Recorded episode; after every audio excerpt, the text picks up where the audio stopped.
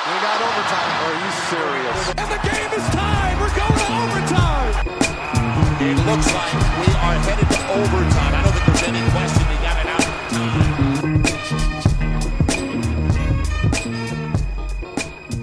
time. Guten Tag, herzlich willkommen. Overtime, der Spieltag, Folge Nummer 41 mit mir, Simon Linder und wie immer natürlich mit Marcel Lubasch. Hallo Marcel. Hallo Simon, grüß dich, guten Tag. Wir haben viel, guten Tag, jetzt fängst du auch schon so förmlich an. Wir haben viele Themen heute. Wir sprechen über den Wechsel von Vlado Michailovic nach Oldenburg. Wir haben eine neue Folge von 4-3, was äh, relativ gut ankam. Haben wir uns gefreut, dass die Idee euch gefallen hat. Wir haben tolle Spiele zu besprechen, zum Beispiel das äh, der EWE Baskets Oldenburg gegen die Gießen 46ers. Ähm, was war denn so dein Highlight des Wochenendes? Ähm, tatsächlich das Spiel Oldenburg gegen Gießen 46ers, da wurde ähm, gerade in der Schlussphase am meisten geboten. Ähm, das war so ein bisschen das Highlight. Mhm, gab auch noch, gab auch noch einige äh, andere spannende Spiele, über die wir natürlich sprechen werden. Zunächst aber zum Thema der Woche. Vlado Michailovic, letztes Jahr noch in Tübingen gewesen, dann nach Würzburg gewechselt. Ja, ich glaube, man kann schon sagen, man hatte dort große Erwartungen an ihn, die hat er nicht erfüllt und er wechselt jetzt zu einem relativ sicheren Playoff-Kandidaten nach Oldenburg von einem Team, äh, was bisher überhaupt nicht funktioniert hat, was auch gerne in die Playoffs wollte. Ähm, was, sagst du, was sagt uns das? Naja, zum einen muss man mal feststellen, dass Vlado Michailovic in Tübingen, ähm, wir hatten jetzt das Spiel gegen Alba gehabt, ähm, da wurde es, kam es auch zur Sprache, dass Tübingen schon eher ein Team ist, was sehr schnell spielt, mhm. wel, ähm, welches ähm, viele Dreier nimmt, ähm, die Pace hochhalten will. Und da hat Vlado Michailovic, denke ich, gut reingepasst in das System äh, von Tyrone McCoy. Ähm, deswegen hat man schon gesagt, okay, der könnte den nächsten Schritt machen zu einem größeren Team und ich denke, dass der Schritt zu, zu Würzburg äh, damals schon kein verkehrter Schritt war, weil ähm, Würzburg war ein Team, die sehr ambitioniert ähm, letzte Saison in die Playoffs gekommen sind, ähm, das gleiche wollte man ja dieses Jahr wieder schaffen, versuchte sich dann halt ein bisschen zu verstärken, ähm, zumindest die, die Abgänge ein bisschen, ein bisschen abzufangen und ähm, hat eigentlich auf dem Papier einen ganz guten Job gemacht. Dass Vlado Michailovic jetzt so nicht eingeschlagen ist, ähm, ja, das liegt vielleicht am, am Spielstil, vielleicht auch ein Stück weit an ihm selber. Ähm, das kann ich jetzt nicht beurteilen, wie weit es an ihm selber liegt, aber äh, man hat schon gesehen, dass es da irgendwie nicht gepasst hat zwischen Tübingen, äh, zwischen, zwischen Würzburg und Michailovic. Bei äh, ihm war es in Tübingen ja so, als er gestartet ist dort, ähm, lief es gar nicht gut. Er hat äh, am, am Anfang, ähm, als er vor ja ungefähr zwei, ja, vor zwei Jahren war das nach, nach Tübingen gekommen ist, ähm, da ging gar nichts bei ihm. Da hat er gebraucht eine Weile, dann ist er immer besser geworden, Schritt für Schritt. Äh, ich habe mal einen Artikel für basketball.de geschrieben, ein Tiger in drei Akten hieß der, weil er halt eben äh, über Michailovic, weil er halt eben am Anfang überhaupt nicht gut reinkam. Dann eine zweite Phase hatte, in der er ähm, ordentlich gespielt hat, sehr gut gespielt hat und dann eben die dritte Phase ähm, mit der letzten Saison in Tübingen. Das, ähm, vielleicht ist es einer, der einfach ein bisschen Zeit braucht. Vielleicht ähm, ist es aber auch einfach so gewesen, dass, dass Jake Odom ihn so gekillt hat. Kann man, kann, kann man das vielleicht so sagen? Ich würde nämlich sagen, das ist meine These. Inwieweit würdest du, äh, wie weit gekillt? Was meinst du damit? Äh, Michailovic ist ein Spieler, der den Ball braucht. Und wenn du Jake Odom im Team hast, dann kannst du eigentlich keine Spieler mehr kaufen, die den Ball brauchen, weil die den Ball nicht haben werden, weil Jake Odom den Ball hat. Ich habe mir eine Jake Odom Generalkritik äh, vorbereitet, die ich aber eigentlich erst zum, zum Spiel Würzburg gegen Braunschweig auspacken wollte. Mache okay. ich auch nachher. Aber ich glaube, dass, ähm, nur mal kurz anschneiden, ich glaube, dass, dass ähm, Michailovic einer ist, man hat auch in Tübingen gesehen, dass er ähm, sehr, sehr gut war, wenn er den Ball auch gebracht hat zum Teil oder Angriffe initiieren konnte. Mit Jared Jordan ging das nicht mehr so gut. Ähm, aber trotzdem hat er, hat er den Ball noch gehabt und durfte kreieren. In, in Würzburg stand er halt da und ist auch nicht so eingesetzt worden, finde ich. Ähm, zumindest in, in den Spielen, die ich gesehen habe. Das waren nicht alle, aber teilweise habe ich es eben gesehen. Und da stand er dabei wie, ein, wie so ein ähm, Shooter, wurde, wurde er eingesetzt, der er halt nicht ist. Also natürlich kann er mal einen Dreier treffen. Das hat er jetzt in Oldenburg ja auch schon gezeigt, aber seine Dreierquote ist nicht so, dass man ihn als Shooter kauft, sondern du kaufst ihn halt als einen, der irgendwie alles so ein bisschen kann, der zum Korb gehen kann, der eine gute Defense spielt. Ähm, aber, aber die Sachen, die er eben kann, ähm, die hat man in Würzburg von ihm nicht gesehen, weil er eben auch nicht so eingesetzt wurde. Und da kann ich auch gut verstehen, dass er dann während der Saison sagt, wenn es die Chance gibt, zu einem anderen Team zu gehen, dann macht er das. Hätte ich an seiner Stelle ganz genauso gesagt. Und gemacht. Ja, zumal, zumal ähm, die Not war ja da quasi bei, bei Oldenburg. Und wenn durch den, Spieler durch den, muss man sagen, dadurch, dass Warren Duggins verletzt, verletzt ausfällt. Genau. Und ähm, ich bin mir ziemlich sicher, dass wenn, wenn, wenn Michailovic gut drauf ist, das ist ein Spieler, der dir locker ähm, Tag für Tag die 15 Punkte und, und vier Assists und vielleicht drei Rebounds geben kann.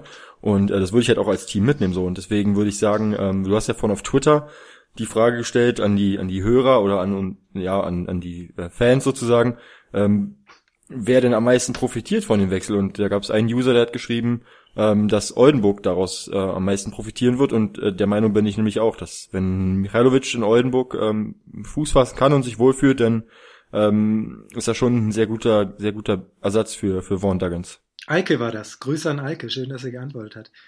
Ähm, ja, sehe ich genauso. Ähm, was ähm, glaubst du denn, oder, oder was verleitet dich zu der Annahme, dass er bei Oldenburg besser funktioniert als in Würzburg? Ähm, Laden Drijancic. Äh, weil Drijancic äh, schon, denke ich, ein, ein Players Coach ist, der, der ähm, auf die Spieler eingeht und ich denke, dass er für, für Michailovic schon ähm, Mittel und Wege finden wird, um, um das Spiel zu gestalten und, ähm, und um ihm die, die richtigen Positionen zu geben, die er braucht, um, um sein Spiel aufzuziehen. Sehe ich genauso. Ich glaube, dass ähm, weil er halt auch ein ähnlicher Spielertyp ist wie, wie Vaughn Duggins. Und Vaughn Duggins braucht den Ball in der Hand, um was zu machen. Ist halt auch nicht dieser klassische Schütze, wie du es eben beschrieben hast. Und ähm, ähnlicher Spielertyp ist Michailovic. Und ähm, wenn er das gleiche, was er bei Vaughn Duggins ähm, im Spielstil oder im, in, in der Art Basketball zu spielen, wenn er, wenn er so Michailovic spielen lässt, dann mache ich mir da gar keine Sorgen. Sind beide Spieler, die ihre Freiheiten brauchen. Und äh, Drijancic, Drijancic, wir wissen es immer noch nicht, ist ein Spieler, der, er ist, Entschuldigung, ist ein, natürlich ein Trainer, der seinen Spielern die Freiheiten gibt und äh, die hat Michailovic nicht. Vielleicht wegen des Coachings, vielleicht auch einfach ähm, wegen ähm, Jake Odom, über den wir später nochmal ein bisschen mehr sprechen wollen. Eine zweite Antwort, äh, die noch kam auf meine Frage, wer denn jetzt der Gewinner dieses äh, Moves ist. Äh, Matthias hat geschrieben, zuallererst er selbst. Kann man, denke ich, auch zustimmen, dass ähm, das, das passt so. Ich, ich glaube das auch, dass er ja, äh, ein Gewinner klar. ist. Ähm, kann man denn auch Würzburg irgendwie als Gewinner sehen? Fragezeichen. Oder warum haben sie das überhaupt gemacht? Ähm, naja, gut, ähm, die, die Sache ist ja, wenn du einen Spieler im Team hast, der so ein bisschen ähm, unzufrieden ist und ähm, du hast ja die Situation in Würzburg, dass sie eigentlich in die Playoffs wollten und dann läuft's ja auch nicht so richtig da. Und wenn du dann noch einen Spieler hast, der wirklich ein bisschen mosert und ah, hier und da und ich krieg nicht meine Spots und ich darf das nicht machen und ich würde dann gern das machen. Wobei wir, wobei wir sagen müssen, dass wir nicht wissen, ob er, ob er gemosert hat. Aber die. Nein, nein, nein, aber, aber. Ja, aber man merkt das ja, ob jemand unzufrieden ist, ja. Genau, ja. und die, die, man, man merkt ihm das schon an, dass, dass da eine gewisse Unzufriedenheit da war. Und bevor du halt einen Spieler hältst und sagst, okay, du ziehst jetzt hier dein Jahr durch und du, du bleibst jetzt hier, ähm, boah, das wird das wird echt schwierig, da dann alles unter einem Hut zu bekommen und ähm, dann leidet halt auch die Teamchemie extrem drunter. Und ich denke, wenn es wirklich so der Fall war, dass er unzufrieden war und den Anschein machte es halt, dann, dann ist es halt das Beste für, für Würzburg auch zu sagen, okay, dann schließen wir das Kapitel und ähm, sehen uns anderweitig um oder versuchen halt so unseren Weg zu gehen. Und so schlecht sind sie ja auf den Guard-Positionen auch nicht besetzt. Also mit Jake Odom, wie gesagt, und ähm, Rory Stuckey auf zwei ist es auch noch äh, sehr respektabel. Hm. Okay. Ähm, Erstes Spiel, Fechter gegen Ulm. 85 zu 95 zum Schluss. Und ähm, ich, ich bin ja großer Fan von Telekom Basketball und ich habe sie bisher immer nur gelobt, aber jetzt muss ich mal ganz kurz was kritisieren. Jörg Dirkes, der Kommentator, sagte am Ende des Spiels, äh, oder Entschuldigung, am Ende, am Ende des äh, Game Reports, um Fechter muss man sich keine Sorgen machen wegen der Standing Ovations. Ich habe das gehört und ich saß wirklich auf meiner Couch und habe den Kopf geschüttelt. Klar, man, man, sowas kann mal passieren, sowas sagt man mal, aber das ist doch Quatsch, oder? Nochmal, ich habe das jetzt gerade nicht gehört, was, was Herr äh, Diekens gesagt hat. Herr, Herr Dirkes hat gesagt, dass man sich um Fechter keine Sorgen machen müsse, weil es Standing Ovations von den Fans gab. Egal, ob er das jetzt so gemeint hat oder ob er meinte, dass das Team ja gut gespielt hätte gegen Ulm oder so. Aber ich glaube, dass sich, man sich um Fechter sehr, sehr große Sorgen machen muss. Das ist das, was ich meinte. Spielerisch auf jeden Fall, klar. Wenn du jetzt die Fans betrachtest, muss man sich da keine Sorgen machen. Die, die Rastaner geben, geben alles. Wenn er, wenn er diesen Aspekt meint, dann. Ja, ja, okay, dann, okay, ja. Denn, denn natürlich, dann hat er vollkommen recht, da muss man sich keine ja. Sorgen machen, aber andererseits spielerisch. so versteht, ja. Aber spielerisch, da gebe ich dir absolut recht. Also äh, gibt es schon einen Grund äh, zur Sorge. Also die, die halten zwar irgendwie oft mit, ähm, spielen hier nicht schlecht, spielen da nicht schlecht, aber sie verlieren halt jedes Spiel. Und sie verlieren mit Scott Machado fast jedes Spiel. Sie verlieren jetzt auch ohne ihn jedes Spiel. Das hat bisher auch nichts gebracht. Man wartet irgendwie noch so ein bisschen, dass da jetzt nochmal ein Kracher kommt, der die Spiele gewinnt. Aber aktuell ähm, sieht das einfach nicht gut aus bei, bei Fechter. Und ich glaube, da muss man sich ähm, sehr, sehr große Sorgen machen. Klar, sie haben in Bonn äh, es geschafft, in die Verlängerung zu kommen, und dann haben sie halt verloren. Sie haben gegen Ulm lange mitgehalten, waren immer in Schlagdistanz, aber sie haben halt am Ende verloren. Sie haben gegen Göttingen deutlich verloren. In der Woche davor gegen Bamberg klar, dass sie da verlieren, da brauchen wir nicht drüber zu sprechen. Dann haben sie aber eben auch zu Hause gegen Tübingen verloren. Sie verlieren, verlieren, verlieren, gewinnen keine Spiele, sind ähm, zwei Siege hinter Braunschweig, muss man fast sagen, wenn man eben den direkten Vergleich jetzt noch als einen Sieg aktuell sieht. Und sie haben das Spiel gegen Braunschweig auch sehr deutlich verloren. Also das sieht überhaupt nicht gut aus. Und wenn Fechter so weitermacht, werden sie absteigen. Ja, das stimmt tatsächlich, ja. Also gut, es gibt jetzt natürlich viele Gründe, die jetzt gegen Fechter gesprochen haben in, in dem Spiel. Ähm, jetzt zu sagen, dass Fechter das Spiel jetzt gegen, gegen Ulm hätte gewinnen müssen, das fände ich, fänd ich ähm, nicht fair. Ähm, andererseits ist halt aber auch nicht, ähm, du kannst ja halt am Ende der Saison nichts davon kaufen, wenn du sagst, okay, wir haben jetzt wir waren doch keine immer Ahnung, okay. Wir waren 15 doch immer okay. Spiele, Ja. 15 Spiele, äh, da waren wir ja nah dran. Äh, Wir hatten den Gegner am, am Rand äh, der, der Niederlage gehabt. Ja, du hast ihn halt am Rand gehabt, du hast ihn noch nicht runtergeschubst. So. Und ähm, dann musst du ihn halt in die Niederlage schubsen. Und das haben sie halt zu häufig bisher nicht geschafft und irgendwie dann doch am Ende immer irgendwie verloren. Und so wie es auch in dem Spiel. Es sind halt auch nur 10 Punkte, ist jetzt, sind jetzt zwar zweistellig, aber trotzdem auch, hätte auch anders ausgehen können so. Ähm, ja, Ja, und es ist also da halt, bin ich voll bei dir. es, es ist halt so, klar musst du, klar kann man sagen, sie müssen Ulm nicht schlagen. Sowas sagen wir auch immer. Da, da, geht- das ist ein kleines Team, die versuchen, die gehen in dieses Spiel, versuchen alles, haben sie getan, keine Frage. Sie hatten auch einzelne Akteure, die, die sehr, sehr überzeugend gespielt haben. Zumindest äh, in Teilen des Spiels. Kann man, kann man alles so sehen. Aber wenn du halt im Endeffekt nach wie vielen Spielen haben wir jetzt gespielt? Wie viele? 13, 14? Irgendwie sowas. Wenn du halt die Spiele gegen, gegen Braunschweig verlierst, wenn du gegen Göttingen verlierst, wenn du gegen Bremerhaven verlierst, ähm, wenn du gegen Jena verlierst, wenn du gegen, all, gegen, gegen Tübingen verlierst, Würzburg verlierst, wenn du gegen all diese Teams, die unten drin sind, verlierst, dann musst du halt irgendwann anfangen, auch mal einen Großen zu schlagen.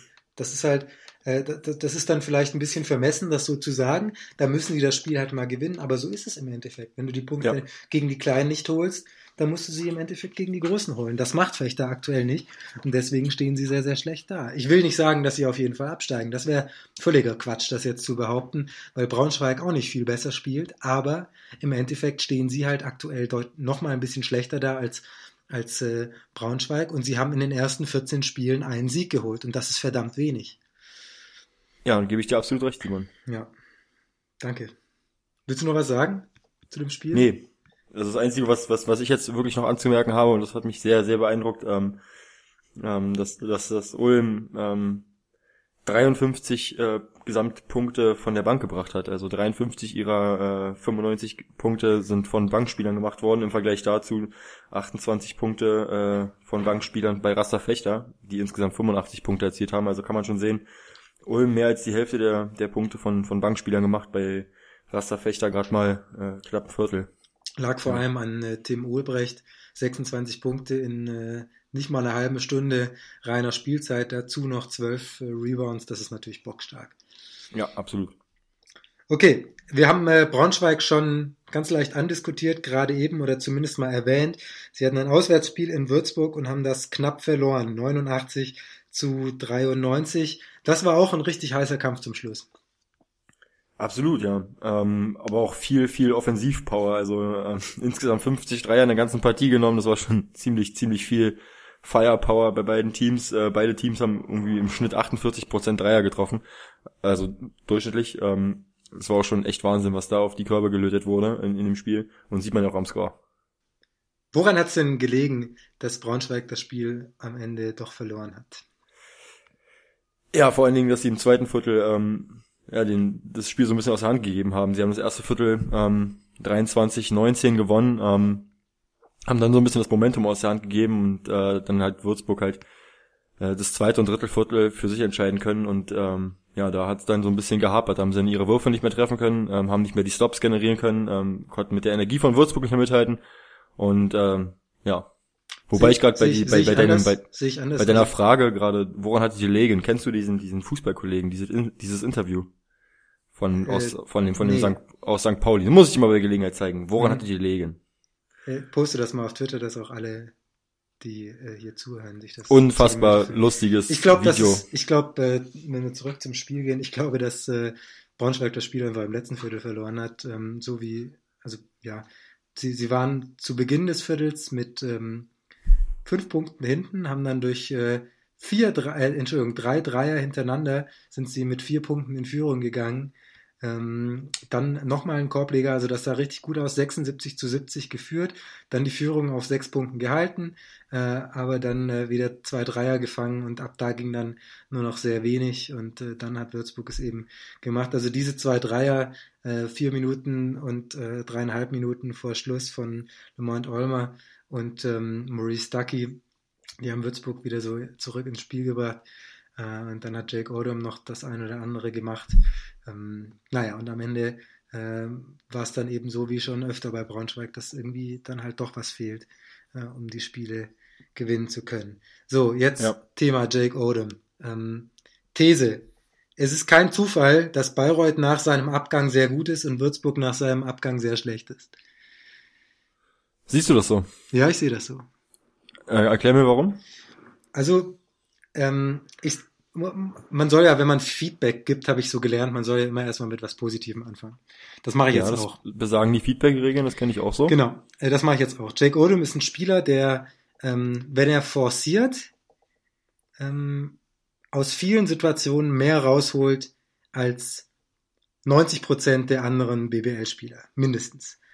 Und das Problem, jetzt, das war jetzt mein, mein, mein Lob, das Problem ist allerdings, dass er immer forciert. Das Problem ist, dass er, dass er bei je, in jedem Angriff versucht, den Akzent zu setzen, der den Angriff abschließt. Egal, ob das der Zug zum Korb mit dem Abschluss ist, egal, ob das der Zug zum Korb äh, mit dem Kickout-Pass ist. Jake Odom spielt keine Pässe, er versucht immer den Assist zu spielen. Er spielt die Pässe nicht fürs Teamplay. Es geht nicht darum, den Ball zum Laufen zu bringen. Es geht nicht darum, den Pass zu spielen, der vielleicht ermöglicht, dass nochmal zwei Pässe gespielt werden, der, der größere Lücken reißt. Das macht er einzig und allein dadurch, dass er reinrennt und wieder rausspielt oder ihn irgendwie ablegt.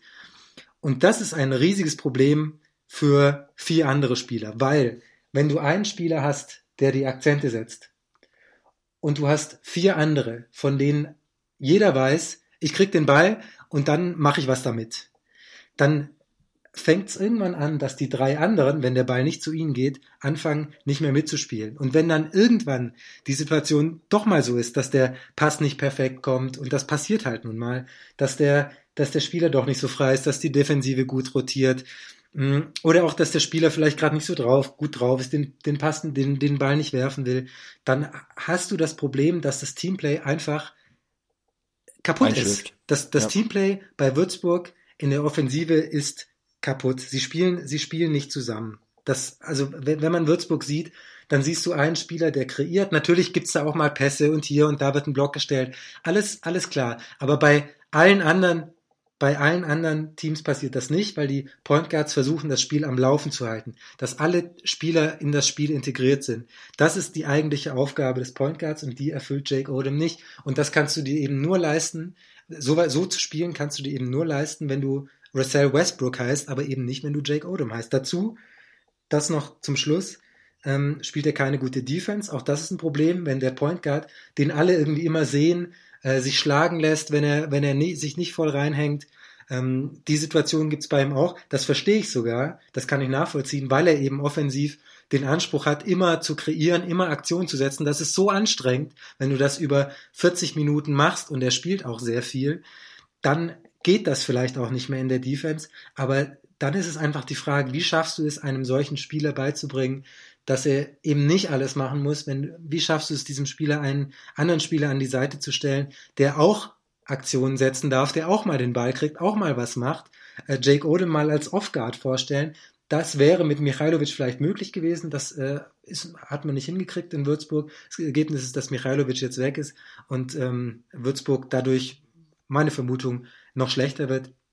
Und ähm, das ist eben mit die Schuld auch von Jake Odom. So, bitteschön. Ähm, das, was ist denn der Unterschied zur letzten Saison bei, bei, bei Würzburg, wenn du jetzt angesprochen hast, äh, dass Odom so das Teamplay ein bisschen kaputt macht? Ich glaube auch, dass, meinst du jetzt zur letzten Saison von Würzburg oder meinst du Genau, zur, nee, zur, zur, zur letzten Saison von Würzburg. Also man kann ja, ähm, Jake Odom, letzte Saison, könntest du dir vielleicht auch nochmal kurz erklären, wie das da lief, aber jetzt erstmal der Vergleich zu, zu, zu letzter Saison bei Würzburg ohne Jake Odom. Naja, wen hatten wir letztes Jahr bei Würzburg im Aufbau? Das war Drew Joyce. Richtig? Ja. Ja.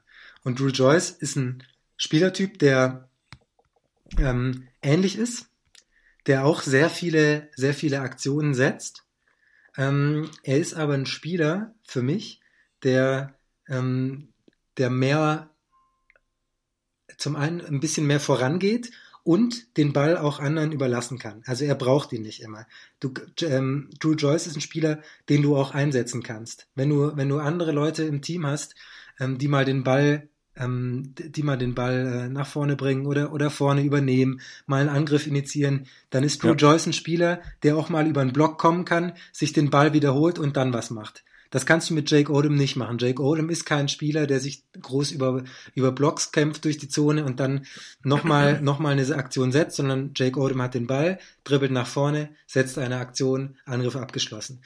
Das ist nicht so, du bist mit Jake Odom nicht so variabel, wie du es mit Drew Joyce bist. Meine Meinung. Ja. Ziemlich herbe Kritik. Ja, ich meine, das- muss er sich halt ich auch gefallen das, lassen, da ich ich meine das nicht, recht. ich meine das nicht übel und ich kann das ja auch, ich kann das ja auch verstehen. Ähm, wenn man eben sieht, wer noch in diesem Te Team ist, wen willst, also wem soll er den Ball geben? Charles Barton? Naja, soll er Charles naja, Barton es den Ball geht, geben? es geht ja nicht darum, wen er jetzt den Ball geben muss, sondern du kannst halt, wenn als, als guter Coach und ich denke, Doug Bradley ist ein guter Coach, ähm, kannst du halt auch aus, aus Scheiße Gold machen und und wenn du jetzt halt, sag mal, du hast einen, Spieler wie Jake Odom, der ja ohne Zweifel die Anlagen dazu hat, ein überragender Point Guard zu sein, bloß es fehlt halt an der Mentalität, wenn du so wie du es erklärst. Ähm, Ja, nicht nur. Also es fehlt. Ich, es ist zum einen klar der Vorwurf ähm, an Jake Odom, aber es ist auch der, der Vorwurf an, äh, ja, ich mache jetzt einfach, ich hau jetzt mit Vorwürfen um mich rum. Ich habe ein paar Spiele von Würzburg gesehen, ich habe nicht alle gesehen, vielleicht waren die, die ich nicht gesehen habe, auch anders.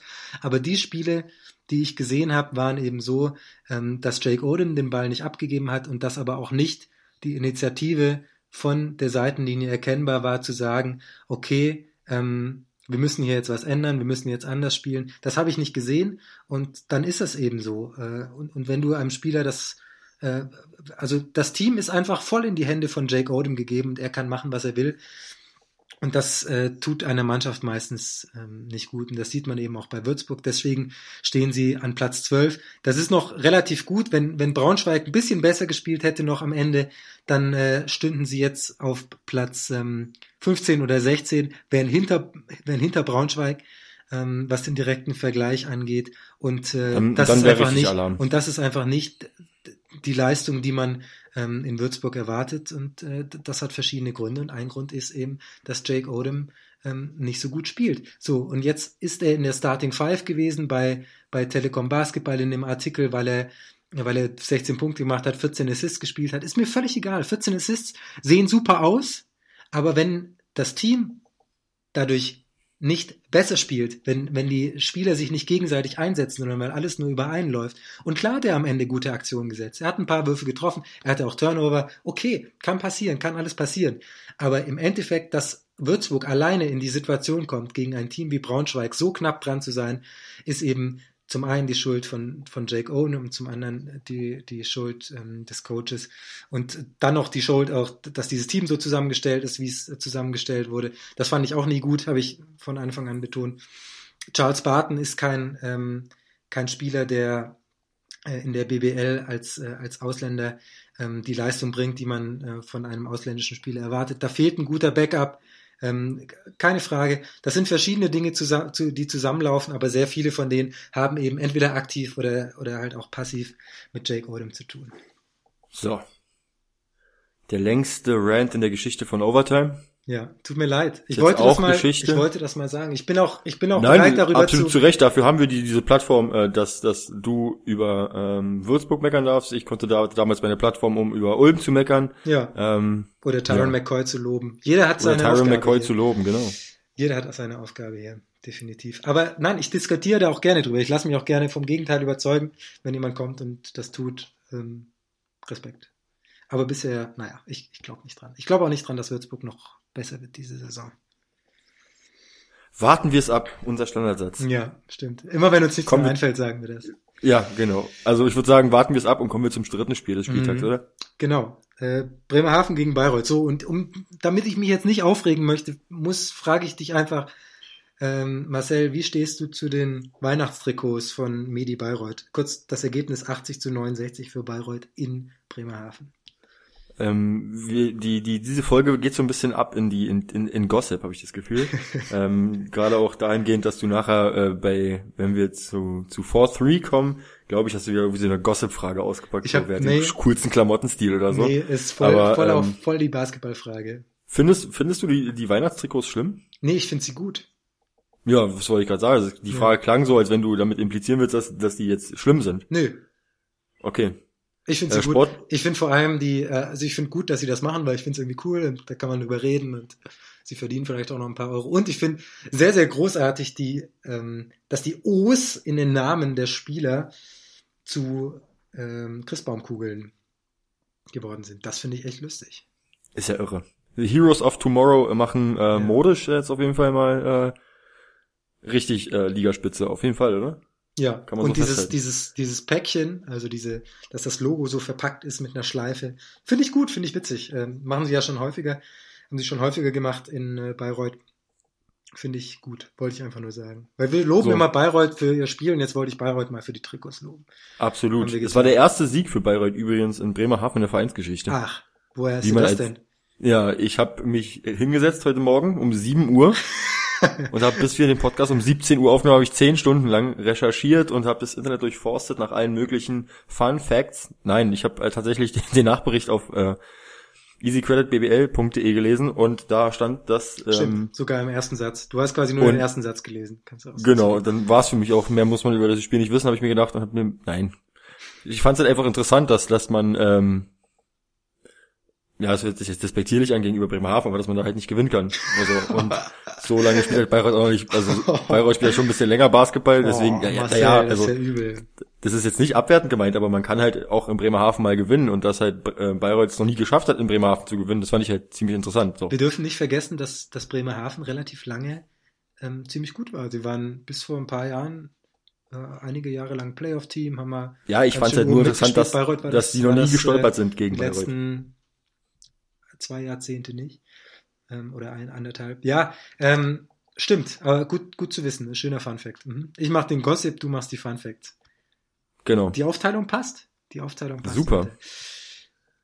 Bremerhaven war lange dran, hat dann am Ende im letzten Viertel das Spiel verloren. 28 zu 19 hat Bayreuth dieses Viertel für sich entscheiden können. Vor allem am Ende kam dann wenig von äh, Bremerhaven. Auch da waren sie noch lange dran, aber dann haben sie es halt eben irgendwie nochmal versucht mit Fouls und so weiter. Und dann wurde es deutlicher, als es eigentlich war, das Spiel.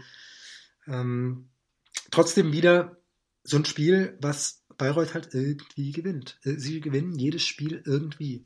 Und Aber das ist halt auch die Sache, wenn du, wenn du ein Top-Team sein willst, dann musst du halt auch tatsächlich solche Spiele gewinnen, so, und dann, ähm, im Fußball redet man immer, immer über die Dusel Bayern, äh, du als, als, als Bayern-Fan du kennst übrigens es ja. auch, Marcel, darfst du, darfst du Ähm, was sagen? Ähm, ja, ich übrigens auch, aber trotzdem, äh, man kennt aus dem Fußball dieses Dusel Bayern, äh, was halt dieser, dieser Mythos ist, dass Bayern halt mit Dusel immer gewinnt, aber das macht halt auch ein Top-Team aus, was man halt am Ende auch mal knappe Spiele oder eklige Spiele gewinnt und ähm, Bayreuth ist in meinen Augen dieses Jahr ein Top-Team ähm, und deswegen muss man halt auch diese Spiele gewinnen, die halt nicht schön sind. Ja, so ist es. Hast du mittlerweile die Doku gesehen von Bayreuth? Nee, ich habe immer noch keine Zeit ich gehabt. bin entsetzt, ich bin es tut mir entsetzt. wirklich, sa- es tut mir wirklich leid, aber vor Weihnachten ist immer ich so. werde dich jetzt bis zur Das nächsten Woche jeden Tag dran erinnern. Okay. Können wir mal kurz in die Planung gehen für, für Overtime so in der Weihnachtsphase? Machen wir da was oder? Keine Ahnung. Haben wir noch nicht. Machen wir das jetzt gerade live? Live. Kann man, kann man dazu? Klar. Du willst mich unter Druck setzen, Marcel. Du hast quasi erwartet, dass ich sage, ah, Weihnachten so, hm, weiß nicht so recht. Und jetzt machst du es live, damit ich gleich sage, ja, natürlich, da bin ich dabei. Ja, okay, ich bin dabei. Machen wir. Geil. Irgendwas machen wir. Vielleicht machen wir, wir. vielleicht machen wir nichts über Spiele, sondern wir machen irgendwas anderes. Oder vielleicht wir machen wir auch halt was über Spiele und Podcast. wir machen nichts anderes. Genau. Wir singen Weihnachtslieder. Mhm. Das ist dann der, der, der Podcast, bei dem ich irgendwie äh, ausfalle, weil Du fällt mir noch was musst. ein. Genau, weil ich äh, am, am 25. Dezember noch, äh, noch mal schnell auf die Arbeit musste. Ja, wir loben Bayreuth, wir loben äh, Kian Anderson, Nate Linhardt für ihr tolles Scoring, kann man auch mal sagen, 25 und 23 Punkte. Und wir kritisieren noch Bremerhaven für ihre Transition Defense und vor allem Quincy Dix, da gab es eine schöne Situ- Situation im Game Report. Ich bin nur am Meckern heute. Ich mache damit weiter. Eine schöne Situation im Game Report, wo er in die Transition Defense gehen könnte und, äh, zu, zu, und, und versuchen könnte, den Pass auf äh, Nate Linhardt zu verhindern, aber er rennt einfach nach vorne und, und geht so auf den Stil.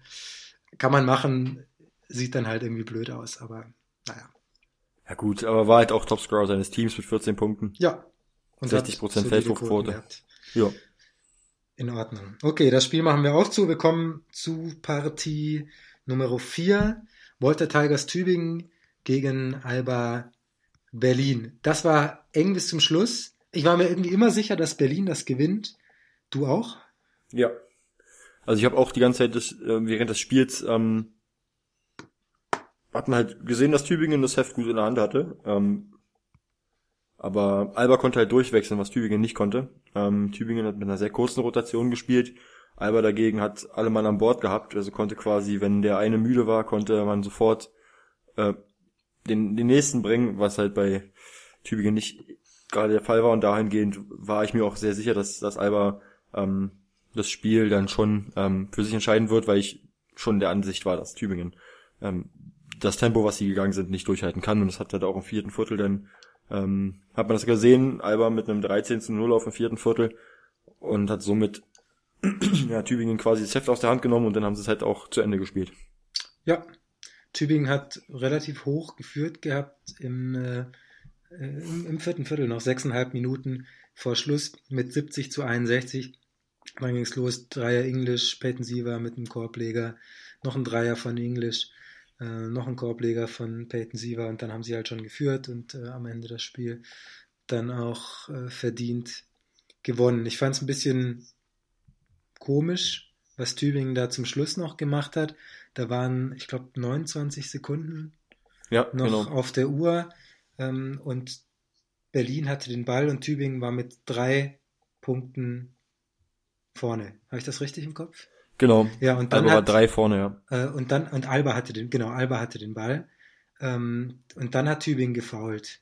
Und da muss ich sagen, das fand ich falsch, das hätte ich nicht gemacht, sondern ich hätte da ähm, auf die Defense gesetzt und dann halt gehofft, dass man in den letzten fünf Sekunden irgendwie nochmal was hinkriegt. Und wenn man schon fault, dann noch bitte nicht bei 29 Sekunden, sondern dann irgendwie bei, bei 23 oder 24.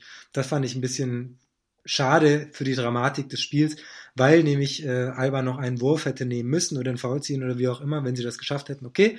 Auch dann hätte es die Freiwürfe gegeben, aber da, das ist eine Sache, da musst du, in meinen Augen musst du da Defense spielen. Wenigstens äh, bis, das, bis der Gegner es äh, über die äh, Mittellinie geschafft hat. Da musst du anpressen, was geht, auf den Ball Irgendwie eine gehen. Trap spielen. Irgendwas, ähm, irgendwas kreativ, irgendwas, irgendwas machen, aber nicht einfach nur faulen. Das fand ich, das fand ich enttäuschend ähm, bei. Tübingen. Zum Beispiel ein Paradebeispiel hast du jetzt, hast du am Wochenende NBA gesehen zufällig? Houston Rockets, ähm, Nee, habe ich nicht. ich weiß gar nicht, gegen wen sie gespielt haben. Ähm, Houston war mit äh, zwölf Punkten, äh, mit zwölf Punkten im Rückstand und haben das innerhalb von letzten zwei Minuten zwölf Punkte Rückstand aufgeholt. Ähm, Okay. Stand bei einer Minute zu spielen, war es dann noch irgendwie ähm, neun, zehn Punkte, die sie zurücklagen. Ähm, treffen den Dreier, gehen voll drauf, faulen nicht, ähm, erzwingen Turnover, gehen nach vorne, schneller Korbleger, faulen dann schnell, treffen den nächsten Dreier und somit haben sie das Spiel am Ende noch gedreht und sind in die Overtime gegangen. Ähm, selbiges bei, bei Tübingen. Bei, bei drei Punkten Rückstand oder 29 Sekunden zu spielen, hast die Wahrscheinlichkeit, nochmal am Ball zu kommen, ja. spielst du deine beste Defense und versuchst halt irgendwie noch den Dreier am Ende zu treffen. Also, also wenigstens, auch wenigstens anpressen. Sehr bis verwundern. Zur, bis zur Mittellinie. So haben sie es, so haben sie ihnen einfach geschenkt. Die Wahrscheinlichkeit, dass dann ähm, der gefaulte Spieler beides verwirft und so weiter, das ist natürlich, die sind, ja. die ist natürlich sehr gering. Ähm, das, das fand ich, fand ich äh, schlecht von Tübingen. Da haben sie sich am Ende auch so ein bisschen, um die, zumindest um die Chance gebracht, nochmal in diesem Spiel was ausrichten zu können. Und zumal sie ja bis dato auch eine gute Leistung gezeigt haben. Ja, auf jeden Fall. Das war, das war ein tolles Spiel von Tübingen. Keine Frage. Alba war nicht schlecht. Tübingen hat das wirklich gut gemacht. Isaiah Fillmore ähm, wieder gut mit 21 Punkten. Ähm, Barry mit 15. Stan Kidd war noch nicht so ganz drin, was die, was die Wurfquoten anging. War ja sein erstes Spiel ähm, für Tübingen. Er war lange verletzt. Äh, jetzt ähm, ist Galen Green für ihn gegangen. Er hatte noch äh, letzte Saison ja ganz in Tübingen und jetzt äh, noch drei Monate dabei. Er ist jetzt gegangen für ihn Stan Kidd. Das war noch nicht so ganz überzeugend, was die Quoten anging, aber da sicher Potenzial, dass das noch besser wird. Tübingen hat das gut gemacht. Tübingen hat toll gereboundet, 17 Offensiv-Rebounds geholt. Ähm, Alba dagegen nur sieben. Äh, das war, das war richtig stark. Sie sind, sie waren aggressiv. Sie haben äh, auch als Team aggressiv gespielt. Es war nicht einer, der alles gemacht hat. Jared Jordan übrigens mit den meisten Offensivrebounds an vier an der Zahl. Aber auch die anderen Tübinger haben sich immer voll reingehängt. Sie haben versucht zusammenzuspielen. Das war, das war okay. Das war gut, was Tübingen gemacht hat. Jared Absolut, Jordan, ja. Äh, solides Spiel gemacht, was die, was die Pässe angeht. Die Dreier, die Drei ist diesmal nicht gefallen, okay. Ähm, aber das war okay, was Tübingen gespielt hat. Und ähm, bei Alba war es auch in Ordnung. Sie können es natürlich viel besser, ähm, gerade auch was, was Boxout und so weiter angeht. Aber im Endeffekt war das von, von beiden Spiel, was, was in Ordnung war. Nur, dass Tübingen eben zum Schluss ähm, ein paar Mal nicht getroffen hat und dann eben diesen entscheidenden Fehler gemacht hat, sich nicht auf die, nicht das Selbstvertrauen zu haben, zu sagen, okay, wir, wir verteidigen jetzt und wir hauen nochmal alles raus. Haben sie nicht gemacht, fand ich schade. Und so gewinnt Alba das Spiel, weil sie mit fünf Punkten, weil sie das letzte Viertel mit zwölf Punkten für sich entscheiden. Ja, kann man so festhalten. Das Spiel haben wir auch abgehakt. So, ja, jetzt, ich freue mich immer, wenn ich das sehe. Wir kommen zur neuen Rubrik, die wir jetzt zum zweiten Mal schon hier in der Sendung haben. For Three. Diesmal stellst du die erste Frage. Willst du es nochmal erklären? Erklär du mal. Ich rede so viel heute. Wie läuft das? Ja. Was machen wir hier? Ähm, also wir stellen uns gegenseitig eine Frage und der derjenige, der antwortet, ähm, hat die Möglichkeit, drei Spieler zu nennen. Ähm, letzte Woche war es bei Simon, der gefragt hat, welche drei Spieler haben denn die verrücktesten Frisuren. Ähm, meine Frage war, welche drei Spieler stellen die verrücktesten Blöcke und so geht's dann immer abwechselnd. Natürlich hat der, der die Frage gestellt hat, auch die Möglichkeit, seine drei Kandidaten zu nennen. Ähm, meine Frage wäre, Simon, mhm. ähm, du hast... Das ist übrigens nicht gescriptet, das muss man nochmal sagen. Ich bin echt aufgeregt. Äh, die Aufregung ist immer da. Ich, ich, ich, ich merke das ich auch bei richtig, mir. Ich, ich bin, jetzt gerade richtig, richtig nervös. Wenn ich äh, zehn Minuten über Jake Odom mich ärgere, dann ist das okay. Aber wenn jetzt so, ein, so eine Frage hier kommt und ich weiß nicht, was kommt, dann bin ich nervös. Okay, bitte. Ja, diese Ungewissheit. Du, du kannst dir den perfekten Spieler erstellen. Äh, welche drei Fähigkeiten von drei BBL-Spielern würdest du übernehmen, wenn du jetzt ein junger Basketballer wärst und sagst, boah, ich möchte gerne ähm, oh, das, das Ballhandling von dem haben, ich möchte gerne die, die Athletik von dem haben oder welche drei Qualitäten von welchem BBL-Spieler würdest du übernehmen? Also du kannst natürlich drei verschiedene Spieler nennen mhm. und zu jedem Spieler eine, eine besondere Qualität von ihm. Bin ich jetzt ich oder bin ich äh, möglicherweise auch 2,20 Meter groß? Äh, wie du, wie du, wie du möchtest. Okay. Wenn du sagst, du möchtest jetzt ein Power Forward sein, dann kannst du natürlich auch sagen, du möchtest ein Power Forward sein mit den Qualitäten. Nee, also ich habe ja als Kind auch mal Basketball gespielt und dann war ich immer so ein Zweier. Ich habe irgendwie gemeint, viel werfen zu müssen. Ähm, Okay, das ist, äh, das ist spannend. Ich ähm, nehme die, die Wurftechnik von Chad Toppert. Ähm, die gefällt mir einfach sehr, sehr gut, äh, weil er den Ball sehr hoch ähm, abwirft. Er ist kaum, kaum zu blocken. Ähm, er trifft den Dreier auch sehr, sehr verlässlich. Ähm, und es macht einfach, ich mag ihn einfach, ich mag es, wenn er wirft. Ich finde das toll, toll zu sehen. Also die, die Wurftechnik von Chad Toppert hätte ich auf jeden Fall sehr, sehr gerne. Mm, dann hätte ich gerne die, ähm, die Defense von Chris Babb. Und ich meine damit jetzt nicht nur, wie er sich reinhängt, sondern ich meine damit auch die Übersicht, äh, die, die Möglichkeit oder die, die, ja, die Fähigkeit, die Mitspieler zu dirigieren, zu sagen, wer wo stehen muss, was in welcher Situation angesagt ist, wie ich das Closeout exakt zu laufen habe, dass es perfekt passt. Also die, die Defense von, von Chris Babb, ähm, die hätte ich sehr, sehr gerne. Ähm, da bin ich, da bin ich großer Fan von. Und ich hätte gerne, ähm, eine Sache fehlt noch. Ich hätte gerne die, die Spielübersicht von Jared Jordan. Weil er einfach, also er ist seit wie vielen Jahren in der BBL? Sehr, sehr, sehr, sehr lange. Und ähm, es ist immer noch so, dass die Teams, wenn er zum, zum Korb geht oder wenn er, wenn er eine Aktion setzt, dann weißt du nicht, was er macht. Er, er findet immer Lösungen. Der hat nicht immer, gerade jetzt in Tübingen, spielt er nicht äh, mit den allerbesten Leuten zusammen, mit, mit der Elite der BBL, aber er macht, bringt immer noch seine Leistung bringt die Assists und bringt auch sonst viele Pässe, die, ähm, die nicht unbedingt Assists sind, sondern er, er, er bringt das Teamspiel auch oft zum Laufen. Ähm, er, ist, er macht viel, aber er ist kein eigensinniger Spieler und deswegen diese, diese Übersicht, dieses Gefühl fürs Spiel, die er hat, die, oder die auch Braden Hobbs hat zum Beispiel, die hätte ich auch sehr gerne. Ja, ziemlich zufriedenstellend äh, bin ich äh, vollkommen bei dir. Also ich habe ähm, überlegt, wenn, dann schon ein Zweier. Und ähm, ich habe auch, mein erstes Attribut war die Defense von Chris Bepp. Sehr also schön. ein Zweier. Ein Zweier mit der Defense von Chris Bepp wäre schon mal ein guter, guter äh, Grundstein. Dann habe ich überlegt, ein Wurf, was für ein Wurf hättest du denn gerne? Ähm, da waren für mich zwei Kandidaten und zum einen Julius Jenkins mhm. und äh, Nummer zwei ähm, Luca Steiger. Ja, ja. Beides Spieler, die sehr, sehr, sehr guten Wurf haben. Ich habe mich im Endeffekt für Julius Jenkins entschieden, weil ich denke, dass Jenkins auch ein Spieler ist, der im Bedrängnis treffen kann, der sich seinen eigenen Wurf auch äh, aus dem Dribbling kreieren kann. Äh, Steiger mehr so in der Catch and Shoot. Ähm, da sehe ich ihn auf jeden Fall stärker. Ähm, aber es geht ja darum, welche Spieler ich mir kreieren möchte und deswegen denke ich schon eher so ein, ein Zweier mit der Defense von Chris Bepp, dem Wurf von Julius Jenkins und als drittes der Athletik von Bryce Taylor. Dann ah, wunderbar. Ja, Athletik. Bist du, glaube ich. Hatte ich noch nie so viel irgendwie, von daher habe ich Deswegen hast du es wahrscheinlich auch nicht berücksichtigt, aber ähm, lässt sich streiten, ob Athletik oder Spielübersicht, äh, wenn du halt keine, keine, keine Spielintelligenz hast, aber Athletik, Athletik wie Sau.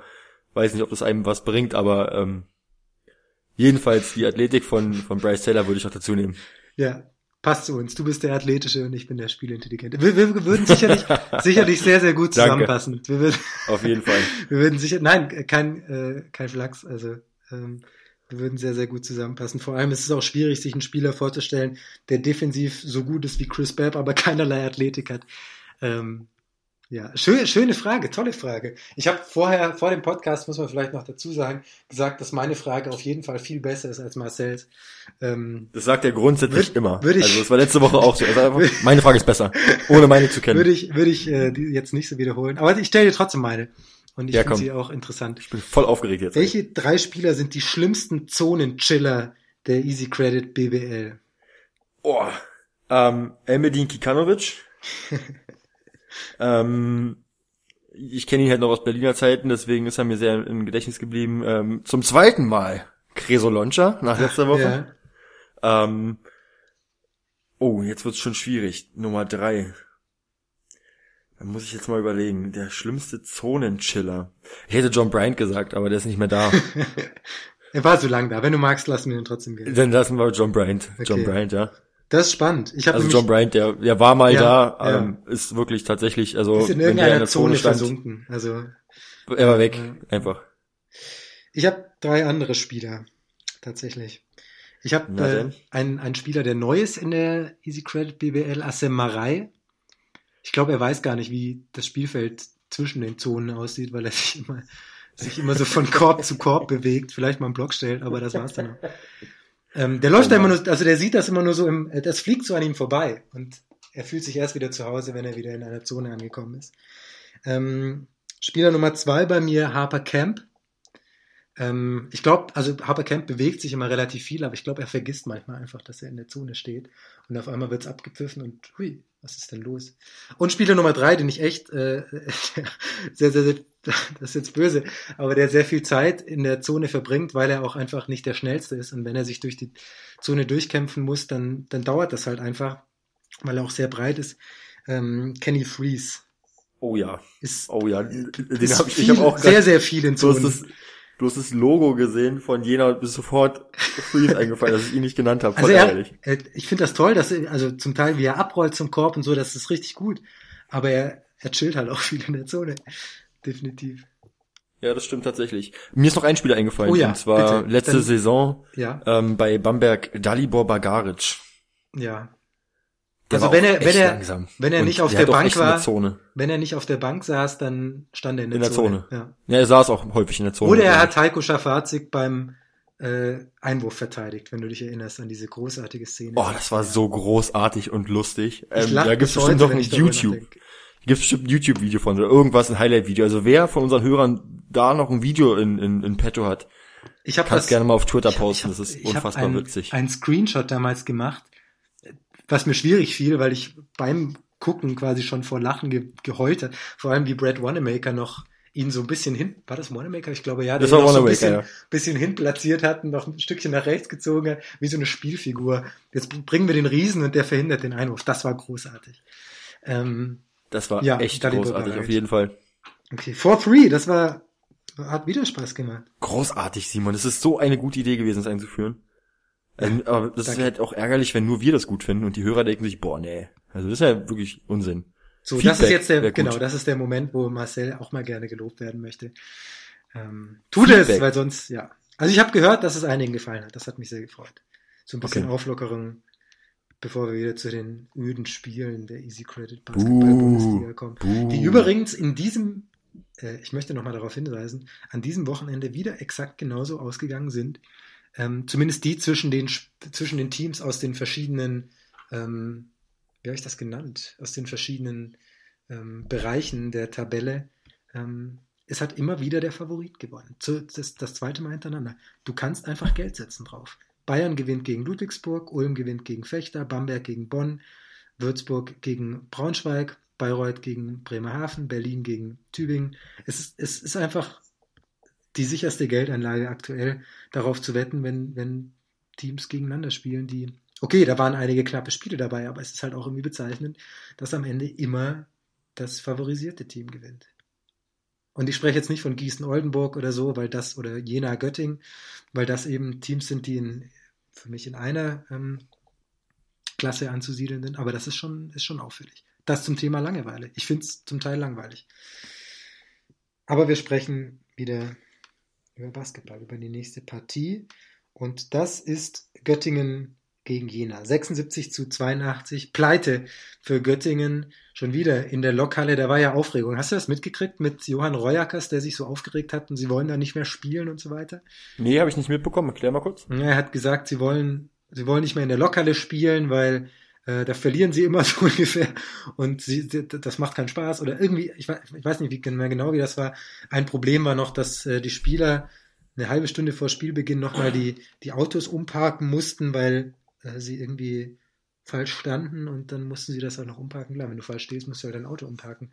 Aber es ist halt blöd, wenn das eine halbe Minute, halbe, Entschuldigung, eine halbe Stunde vor Spielbeginn passiert. Frag mich auch, wieso das dann die Schlüssel nicht weitergegeben werden. Das macht halt sonst jemand. Okay, kann man drüber diskutieren. Aber da gibt's ein Video auf Telekom Basketball, wovon ich aber allerdings auch nur die Überschrift bisher gesehen habe.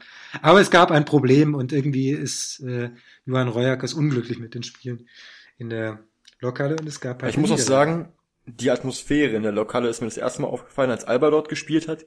Ähm, beim, beim Spiel jetzt gegen, gegen Jena ist es mir wieder besonders ins Auge, ins Auge gefallen.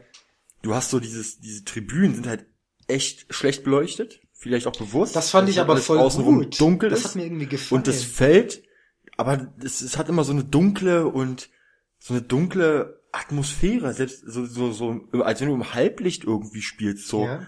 Das wirkt halt irgendwie so, so dunkel alles, auch auf dem Game Report. Du siehst die anderen Hallen, alles hell, beleuchtet, klar. Und dann kommst du halt, machst den Game Report an von Göttingen gegen Jena und siehst halt so alles so im Halbdunkeln, irgendwie so ein Schatten huscht ein Spieler vorbei, denkst du, oh, was macht der da? ist es jetzt ein Tontechniker irgendwie, der durch Bild huscht, oder ist es ein Spieler, du weißt es nicht. Und es ist halt komisch irgendwie, sehr, sehr, sehr komisch gewesen, die Atmosphäre. Hm. Ich, also es hat so ein bisschen Kino. Atmosphäre. Genau, genau, genau, Kinoatmosphäre, dunkel das stimmt. Das Aber ist es, genau. ist das in der NBA nicht zum Teil auch so? Ich meine, Ähm, es gibt einige Hallen, ja. Ich weiß, Ja. dass es im Madison Square Garden so ist, dass, Genau. dass außenrum die, die, das Publikum halt abgedunkelt ist und nur der Fokus aufs Feld gerichtet ist, aber ähm, Göttingen und äh, New York Knicks ist halt. Verstehst du, was ich meine damit? Ähm, hm. Göttingen ist ähm, deutlich verlässlicher in den letzten Saisons gewesen. Das wolltest du wahrscheinlich damit sagen. Genau. Und solider einfach. Konstanter. Ja. Genau. Am Ende wieder eine Niederlage für Göttingen und äh, wieder ein Sieg für Jena. Julius Jenkins, 23 Punkte, 5 von 9 3-Punkte-Würfen. Der Typ, Alter, uns Jule. Ist aber auch sofort ins Auge gestochen, du machst den Game Report auf, du machst den Spielbericht auf, du siehst sofort Julius Jenkins 23 Punkte und du fest, fest dir am Kopf und denkst, ey, der Typ, ja, man wundert sich nicht und findet es trotzdem völlig krass. Also, ja, irgendwie denkst du, ja klar, Julius Jenkins, so, der kann das, aber andererseits denkst du dir auch wieder, ey, der Typ ist 100. Und legt trotzdem jedes Spiel solche Zahlen auf. Und mit welcher Selbstverständlichkeit, so, du siehst das Spiel, er trifft einen Dreier, dreht sich um, alle Spieler feiern ihn voll, er klatscht ganz lässig ab, so, ja, komm, die mache ich dir morgen noch im Schlaf, so. die Frage, die Also- ich mir halt, also jetzt mal ernsthaft stelle, warum spielt er in Jena? Julius Jenkins würde jedem Team weiterhelfen. Außer vielleicht, okay, Bamberg, Ulm, München wollen wir jetzt nicht, äh, la- lassen wir da jetzt mal raus, die haben andere Möglichkeiten. Ähm, aber er würde, Julius Jenkins würde jedem anderen Team weiterhelfen können. Würde Bayreuth weiterhelfen können, sicherlich noch. Würde Berlin sowieso weiterhelfen. Bonn, Oldenburg, Ludwigsburg. Also wenn Julius sicher. Jenkins in Berlin spielen würde, die würden hier ein, ein, ein Feuerwerk veranstalten, ein Konzert für ihn veranstalten, alles. Also wenn, wenn Ja, Julius ja, Jenkins nach Berlin kommt, das ist immer ein Highlight. Aber also ich meine ja nur, Jena hat kein Geld. Ähm, klar, er hat zuletzt in, in Podgorica gespielt, Montenegro, da ist er ein bisschen außerhalb von der Bildschwe Bildfläche gewesen. Trotzdem, er ist ein Spieler. Klar, er kann jetzt defensiv nicht mehr jeden halten, weil er die Athletik vielleicht nicht mehr so ganz hat, aber er, ist immer noch solide und vor allem offensiv bringt er dir halt einfach so viel. Also Julius Jenkins, da hat Jena einen, einen ganz, ganz tollen Fang gemacht. Ja, das stimmt. Uns Jule. Du weißt aber auch nicht, inwiefern ähm, das Gesamtpaket in Jena stimmt. So, ähm, du wirst ja ein bisschen älter, dann wird sich ein bisschen zur Ruhe setzen, ein bisschen ruhiger, alles. Vielleicht passt ihm da Jena besser als, weiß ich nicht, äh, Ein Team, was Großstadt. europäisch spielt oder so. Ja. Genau, genau, genau. Ja, ja, für, also ist, ja wollte ich nur mal anmerken. Also das ist jetzt nicht despektierlich gegenüber Jena gemeint, sondern eher lobend, dass sie es geschafft haben, einfach so eine Legende zu holen und Ja. es auch schaffen, ihn so einzusetzen, wie er es braucht. Björn Hansen macht einen tollen Job. Ähm, und sie sind, äh, ich denke, Jena, das kann man jetzt schon sagen, sie werden nicht absteigen. Sie haben äh, fünf Siege nach 13 Spielen. Das, ähm, das ist gut. Äh, Sie haben die letzten zwei Spiele gewonnen stehen gleich auf mit Göttingen, stehen vor Würzburg, vor Frankfurt, vor Bremerhaven, vor Tübingen. Da war nicht mit zu rechnen vor der Saison unbedingt. Können sich erlauben, dass sie auch mal patzen jetzt in den nächsten Spielen. Ja, definitiv. Und ähm, Max Knight dazu noch, äh, keine Frage, die Überraschung der Saison. Ähm, das ist schon toll, was, was Jena macht. Göttingen äh, auch, auch solide. Das äh, haben jetzt zwar zwei Spiele, glaube ich, in Folge verloren, aber trotzdem spielen sie nicht nicht schlechter, äh, als man es erwartet hat. Äh, und es war jetzt ja auch keine deutliche Niederlage. Ähm, sie sind am Ende nochmal rangekommen, ähm, aber es hat halt nicht gereicht. Ja. Okay, willst du noch was sagen zu dem Spiel? Nee, alles gesagt, was, zu- was ich auf meinem Zettel zu stehen habe.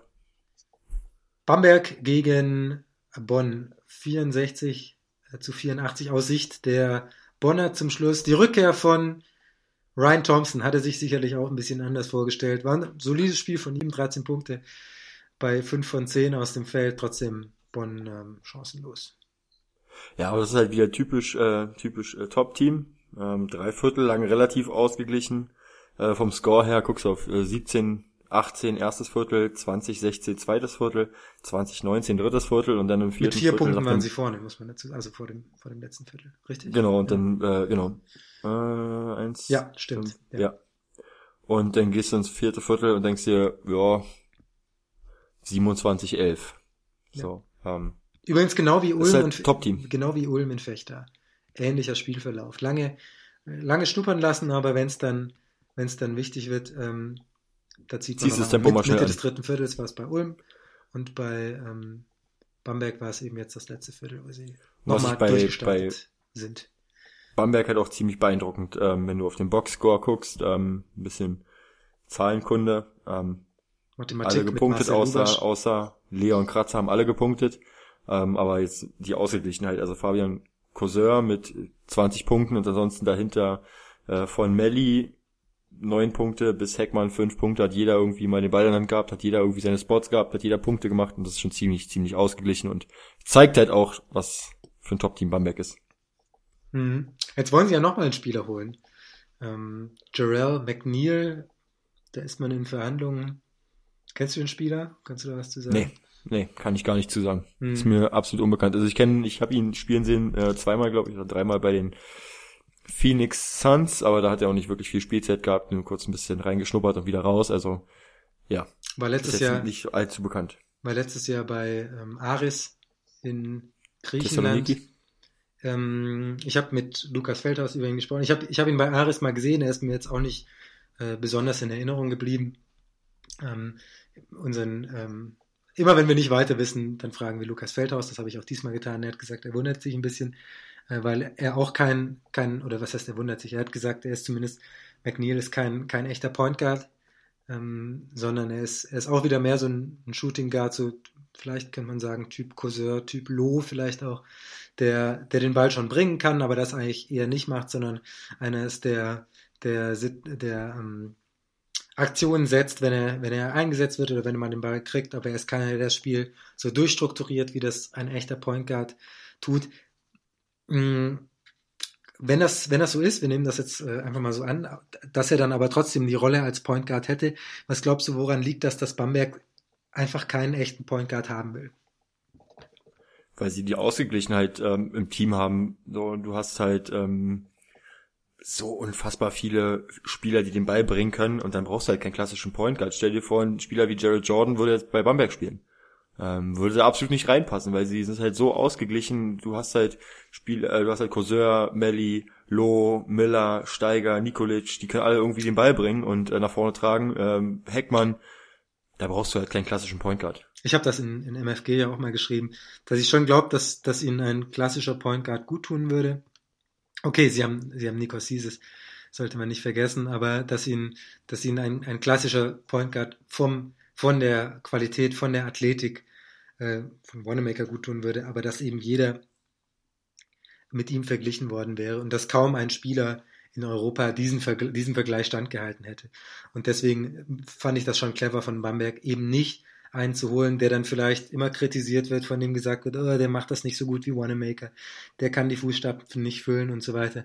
Und die Spieler, die man hätte holen können, die Spieler, die, ähm, die dies, die in der Lage gewesen wären, diese Rolle zu erfüllen, die Kosten sind einfach nicht, die sind einfach nicht bezahlbar für Bamberg. Auch für Bamberg nicht mit 18 Millionen Etat oder was sie jetzt haben. Da hast du halt einen Tyrese Rice, der, der dann nach äh, Barcelona wechselt. Da hast du einen Darius Adams von Baskonia, der dann nach China wechselt. Kannst dir auch vorstellen, was der dort verdient. Aber Darius Adams äh, hat doch mal bei, Bremerhaven gespielt und ist Bremerhaven danach so gespielt, krass ja. abgegangen. Ähm, zumal er halt auch bei Bremerhaven schon stark er war. war schon bei Bremerhaven sehr, sehr stark, aber er ist immer besser geworden. Ähm, Zuletzt bei Unica Malaga gespielt, ne? Nee, Baskonia. Also, Baskonia. Baskonia, Baskonia Mhm. war das genau. Stimmt, hast du ja gesagt. Und ähm, also das, das sind die Point Guards, die Bamberg in der Euroleague weiterhelfen würden. In der Bundesliga brauchen sie ähm, die vielleicht auch nicht diesen, diesen super starken Point Guard. Ähm, warten wir mal ab, wie es läuft weiter mit Ulm, ob Ulm in der Lage sein kann, Bamberg auch über eine Serie zu schlagen. Aktuell sieht es ja schon so aus. Vielleicht sagt man dann am Ende, hm, vielleicht hätten sie es mit dem Point Guard doch probieren sollen, aber aktuell für die Euroleague ähm, bringt das einfach nicht, weil die Spieler, die sie gebrauchen könnten, sind entweder vom Markt oder wenn sie auf den Markt kämen, nicht bezahlbar und deswegen vielleicht Ja. gar nicht schlecht, da nochmal so nachzubessern. Aber sie haben jetzt natürlich extrem viele Spieler. Da ist auch die Frage, sind die alle zufrieden, kriegen die genug Einsatzzeit? Aber bei drei Spielen die Woche und äh, wenn man Trinkieri hört, er sagt ja sehr oft, wie, wie verletzt alle sind und wie viele Spiele und wie hoch die Belastung ist, dann ist das vielleicht auch nicht schlecht, da so eine große, so einen großen Pool, kann man ja fast schon sagen, an Spielern. Das ist ja schon fast ein Fußballkader, den äh, Bamberg da zusammen hat. Ähm, kann schon Sinn ergeben. Ja, sehe ich genauso. Eine, Kommen wir zu den Ludwigsburgern. Genau, eine, die vorletzte Partie Bayern gegen Ludwigsburg 94 zu 65, muss man nicht viel zu sagen. Bayern dominant von vorne bis hinten. Nur im dritten Viertel, da hatten sie eine, so eine richtig heftige, heftige Schwächephase. Die Bayern, Ludwigsburg hat allerdings auch nicht viel besser gespielt. Deswegen ähm, am Ende ein klarer Sieg. Bayern sehr, sehr lange nur mit zwei Punkten. Das war, das war echt schwach. Das dritte Viertel. Ähm, naja, am Ende trotzdem Sieg für die Bayern. Da könnte man mal wann anders drüber reden, warum Bayern auch in dieser Saison wieder ordentlich Schwächephasen hat. Die hatten das auch schon gegen Murcia, glaube ich, und gegen Podgorica, dass sie große Vorsprünge hatten und dann einfach in so eine Lethargie verfallen, irgendwie nicht mehr rauskommen. Ist ein Thema für ein anderes Mal, das äh, können wir jetzt nicht auch noch durchdiskutieren, aber schreiben wir uns mal auf, merken wir uns. Überzeugend Maxi Kleber, äh, definitiv sehr, sehr gute Partie gemacht. Ähm, und er hat auch in MFG, er hat morgen was mit MFG zu tun, in meiner Kolumne. Wer das hören will, wer das lesen will, jetzt bin ich durcheinander. Wer das lesen will, freue ich mich sehr drüber. So, und jetzt, jetzt hast du gar nichts gesagt. Ist das okay für dich? Absolut, Simon, ich gehe da voll mit. Oldenburg gegen Gießen. Das beste Spiel des Wochenendes. 84 zu 82 für die 46ers in Oldenburg. Das war das Highlight-Spiel. Danks ohne Ende. Justin Sears aus dem Stand ins Gesicht von Maxim Deseu, der noch hinfällt. Also das war schon mal krass. Chris Kramer zum Abschluss des dritten Viertels, der Buzzer als Dunking. Genial. Ähm, Oldenburg liegt ewig weit zurück. Äh, 18 Punkte irgendwie kurz vor Ende des dritten Viertels, dann waren es auf einmal Ja, nur noch Gießen führte- 10. Also die höchste, die höchste Führung waren 23 Punkte, Ja. die Gießen hatte. ja. Und dann kam Oldenburg zurück. Und bang und 10 Punkte und dann wird's immer enger und das war, das war ein richtig, richtig geiles Spiel. Stimmt, ja. Ich hatte so ein bisschen das Gefühl am Anfang, ähm, dass äh, Oldenburg so, ja, nicht damit gerechnet hat, dass Gießen so viel Energie ähm, mitbringt und davon auch ein bisschen überrascht wurde. Deswegen, ähm, ja, so kann man sich vielleicht die 23-Punkte-Führung erklären. War ja die höchste Führung im Spiel für, für Gießen. Ähm, spricht aber nicht für sie, dass sie das wieder aus der Hand gegeben haben. Also musste dann bei 23 Punkten vorne, musste das Ding eigentlich sicher in den Hafen fahren, haben sie nicht gemacht. Ähm, und am Ende, glaube ich, war es Sears gewesen, der den letzten Block, äh, den letzten Wurf von Kramer geblockt hat. Ja. Ja. Ähm, bei äh, Gießen muss man noch sagen, zwei Spieler ausgefallen mit Marco Völler und wer ist noch ausgefallen? Ich weiß nur noch, es waren zwei. Andi Obst hat auch nicht spielen können. Ähm, ja, trotzdem ähm, will ich Gießen, also ich will Gießen nicht kritisieren dafür, dass sie in Oldenburg gewinnen. Auch wenn sie das nochmal irgendwie herschenken oder wie auch immer. Aber das ist okay. Wenn, wenn Gießen am Ende gewinnt gegen Oldenburg, dann ist das Spiel einfach okay. Und ähm, ich möchte nochmal zum letzten Angriff kommen. Schaut euch den nochmal an auf, auf Telekom Basketball. Maxim Deseu hatte den freien Dreier und verweigert ihn. Gib den Ball lieber nochmal zu Chris Kramer. Wie hast du diese, diese Szene gesehen? Inwiefern, wie meinst du das? Wie, wie hast du sie gesehen? Ich habe sie wahrscheinlich ähnlich gesehen wie du, aber Naja, hätte, hätte Deseu Wie den du das? Dreier nehmen müssen, hätte man, weil er sieht, da ist irgendwie keine, äh, keine, kein gutes Teamplay. Ähm, Philipp Schwedheim hat das, glaube ich, am Ende nach dem Spiel auch nochmal kritisiert, dass das am Ende irgendwie nicht, nicht so gelaufen ist, dass man da am Ende kein, was Philipp Schwedheim? Ich meine ja, ähm, ja, ja, Philipp Schwedheim war das Ende, am Ende des Interviews. dass, dass man da kein, irgendwie nichts mehr zum Laufen bekommen hat. Ähm, muss er den Dreier da nehmen oder kann er sich da, kann er den Ball Das nochmal hängt abgeben? halt, also ja, wir könnten jetzt sagen, er muss den Dreier nehmen. Das hängt natürlich aber auch immer davon ab, wie der Spieler selbst sich, sich in dem Moment fühlt. Und ähm, wenn du ähm, nicht ready bist oder, oder du denkst zu viel nach, entweder nimmst du den Wurf und haust drauf und hoffst, dass er reingeht, oder du spielst den Pass. Aber wenn du irgendwie drei, vier Gedanken im Kopf hast, was könntest du jetzt alles machen, dann ist eigentlich schon zu spät, denn dann solltest du den Wurf nicht nehmen. Und vielleicht war es bei ihm so, er hatte in dem Moment halt nicht den, den Kopf dafür, den, den Wurf jetzt so zu nehmen. Mhm. Ähm, und hat deswegen lieber gepasst, aber eigentlich bin ich schon eher ein Freund davon, wenn du den freien Wurf hast, dann nimm den freien Wurf und versuch nicht noch einen besseren rauszuspielen, weil der Versuch, einen besseren Wurf rauszuspielen, kann halt immer auch noch darin enden, ähm, dass dein Mitspieler irgendwie den Ball hergibt, was jetzt in dem Fall passiert ist. Ja.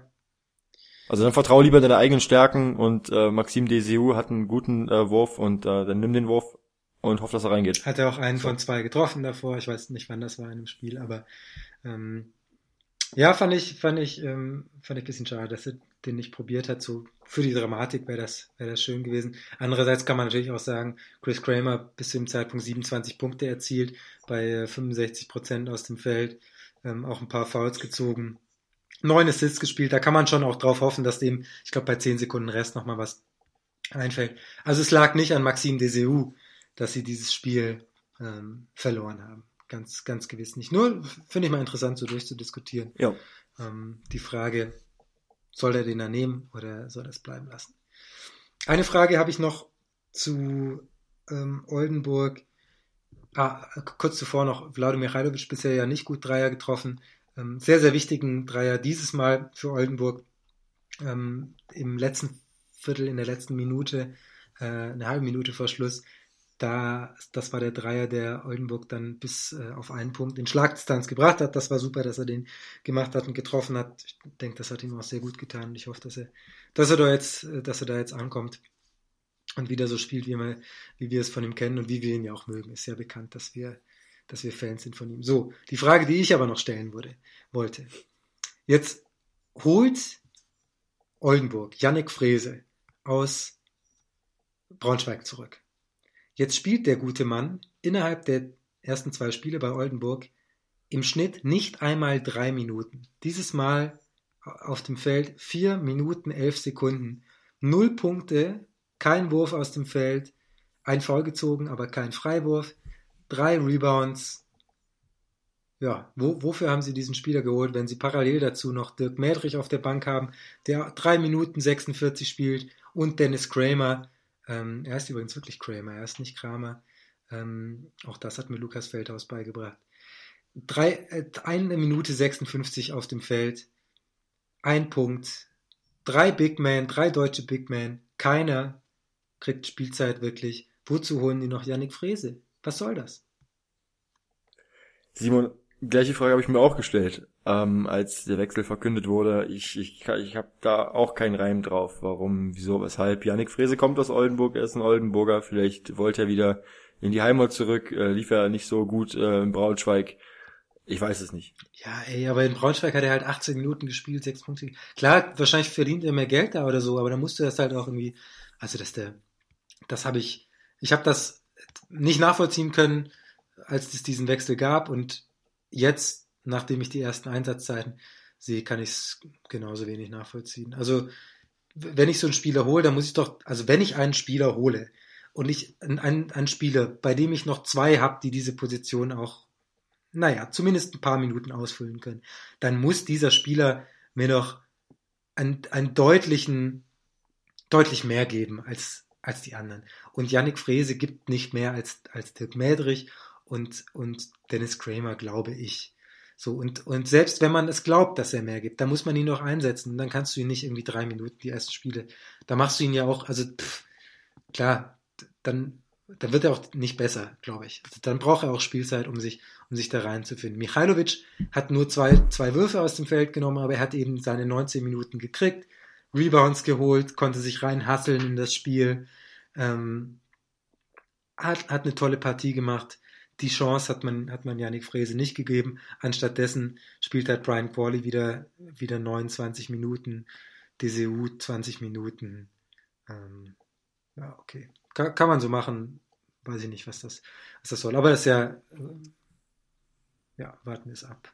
Ich kann mir bisher noch keinen Rein draus machen. Finde das, ich bin ja kein Fan von Oldenburgs Transferpolitik, das habe ich ja hier schon ein paar Mal gesagt, äh, kann da nicht immer ganz durchblicken. Michailovic jetzt fand ich gut. Äh, Frese kann ich nicht nachvollziehen bisher. Unterschreibe ich. Geht mir absolut genauso. Äh, warum wechseln, wenn du in Braunschweig Minuten kriegst, wenn du da spielst, ähm, kommst du zu, zu Oldenburg, ähm, dann guckst du äh, auf den auf die Rotation und siehst halt, okay, Medrich, äh, Dennis Kramer, wie du sagst, ähm, DCU Bigman, Quali Bigman, wo, wo soll die Spielzeit herkommen? Also wenn jetzt nicht gerade die Liga sagt, wir, wir, wir erhöhen jetzt auf, auf, auf äh, 40 Minuten oder mehr, keine Ahnung, dann wird halt für Janik Frese nichts abfallen. Ja. Und vor allem, wenn, ja, egal. Lang genug gemeckert. Ich habe lange Genau. gemeckert heute. Ja, ich war nur am Meckern heute. Danke, Merkel. Ja, genau. Danke, Blas. Sehr Toll. schön. Okay, Schluss. Ja, vorbei ist der Podcast. Ja, Toll. nee, ist noch nicht vorbei, Mann. Nicht so schnell. Stimmt. Deutsche Spieler der Woche. Tim Ulbrecht. Ja, Tim, ja, ohne Frage. Also Tim Ulbrecht, auf jeden Fall. Ich habe das nur so Ähm. schnell gesagt, weil ich. Ach so, du wolltest noch was dazu sagen, bitte. Nee, sechs, ich wollte nur noch mal erwähnen, 26 Punkte, 80% Feldwurfquote, 100% Dreier, 12 Rebounds. Ja, Ja, super, guter Mann. absolut. Player of the Week. Na, Uns? wirklich? Natürlich, uns Jule. Wer denn sonst? Ich habe Keen Anderson genommen. Ach, Ich fand ihn auch ziemlich stark und der hat richtig starke Quoten du aufgelegt. treulose Tomate. Also, Julius Jenkins macht 23 Punkte, 57% aus dem Feld, zwei Steals. Und du wählst ihn nicht. Ich bin enttäuscht. Keen Anderson hat 25 Punkte, ja, aber 61 Prozent ja, aus dem Feld und zwei Steals ja, ist okay, Assists. aber er ist halt nicht Julius Jenkins. Stimmt. Ja. Es Wir reicht. gönnen's ihm. Wir, wir müssen, wir Ich müssen gönn's- jetzt, ist, äh, die Luft ist raus, Marcel. Wir müssen diesen Podcast beenden. Mir fällt nichts mehr Machen wir ein. das. Aber es hat mir wieder Hast sehr aber auch viel ziemlich Spaß viel gerantet heute. Ja, ich bin echt müde jetzt. Ausgelaucht vom Meckern. Ohne Witz. Wie so ein, wie so ein, wie so ein alter Mensch, der unzufrieden ist mit allem, was er auf dem Feld sieht und einfach nur mit seinem Bier da sitzt und einfach nur meckert. Kann man aber auch mal machen. War auch mal schön. Sonst, ich finde, wir loben sehr, sehr viel und ich lobe auch sehr Ja, gerne. Aber man muss auch mal so einen Tag haben, an dem man sich sagt, so, nö, heute nicht. Heute ist einfach mal, heute bin ich, nö, heute nicht. So ein Shit-Day. Ja, genau. das. Ja, den hatte ich heute. Alles klar. Hat Spaß gemacht. Bis nächste. Woche. Ciao, vielen Dank fürs Zuhören. Overtime Nummer 41 ist in den Büchern. Danke fürs Zuhören und bis bald. Ja, bis bald. Heißt bis nächste Woche. Ciao, ciao. Ciao.